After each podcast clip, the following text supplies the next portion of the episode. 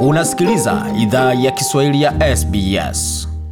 Karibu tena katika makala ya idhaa ya Kiswahili ya SBS. Uko na migode migerano katika makala haya, tukiandalia makala kutoka studio zetu za SBS na mtandaoni anwani ambao ni sbs.com.au mkwaju swahili. Katika makala leo tunazungumzia swala zima la tathmini ya huduma za lugha za SBS.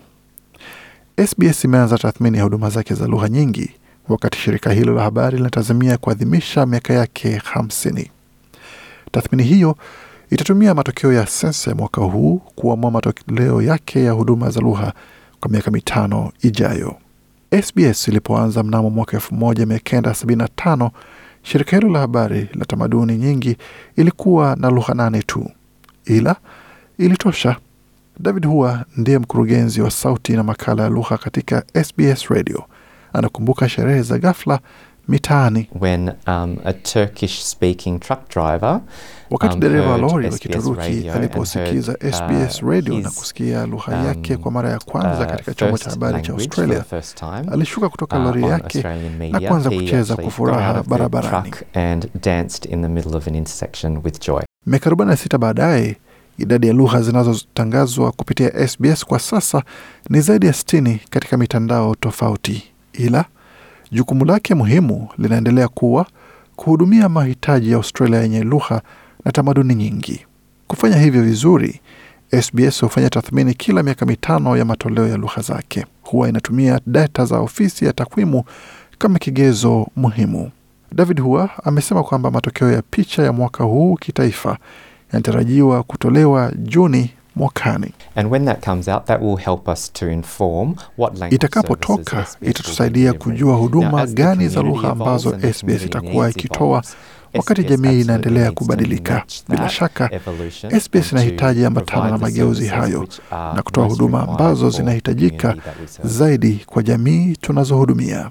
David Hua amezindua muda wa wiki sita za mashauriano ya umma kupata taarifa kuhusu vigezo vya uteuzi ambavyo vinastahili tumiwa kutengeza huduma za lugha za SBS. We also take into account the types of uh, consumption habits Tunazingatia pia aina ya tabia za matumizi za wasikilizaji wetu, iwapo ni kusikiliza redio, iwapo ni kusikiliza vipindi vilivyorekodiwa ama matumizi ya kidijitali.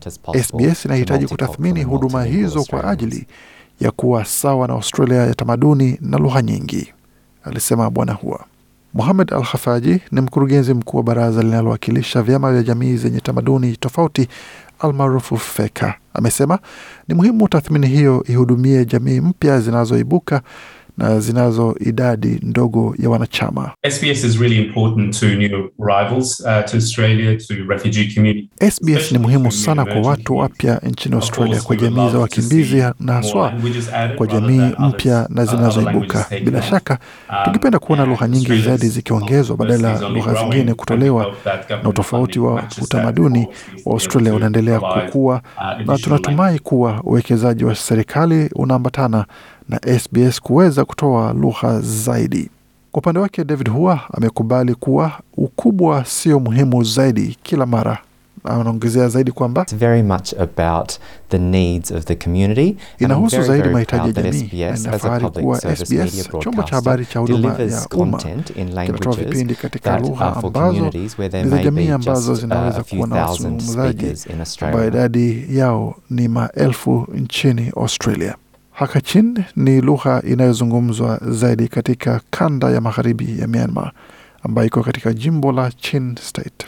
Lugha hiyo ilikuwa moja ya lugha saba mpya zilizoongezwa katika mwaka 2018 baada ya tathmini ya mwisho pamoja na lugha kama Mongolian, Kirundi, Tibetan, Karen, Rohingya na Telugu.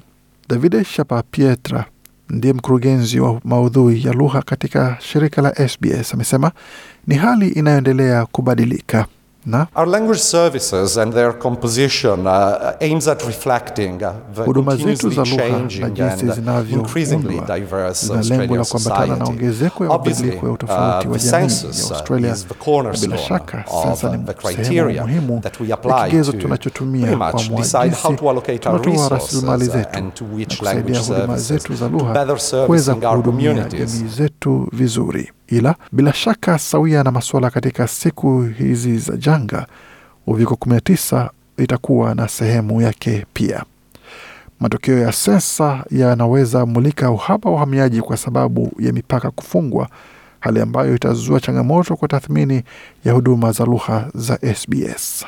Muda wa ushauriano huo ulianza Jumanne tarehe 5 Oktoba na utadumu hadi tarehe 12 Novemba.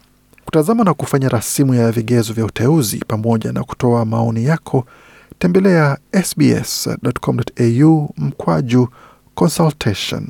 Makala yaliandaliwa na waandishi wetu Gareth Boham na Gode Migerano. Kwa makala haya na mengine mengi kama haya, pamoja na ratiba matangazo yetu, tembelea tovuti yetu anwani ambayo ni sbs.com.au mkwaju Swahili. Je, unataka kusikiliza taarifa zingine kama hizi? Sikiliza zilizorekodiwa kwenye Apple, Google, Spotify au popote pale unapozipata.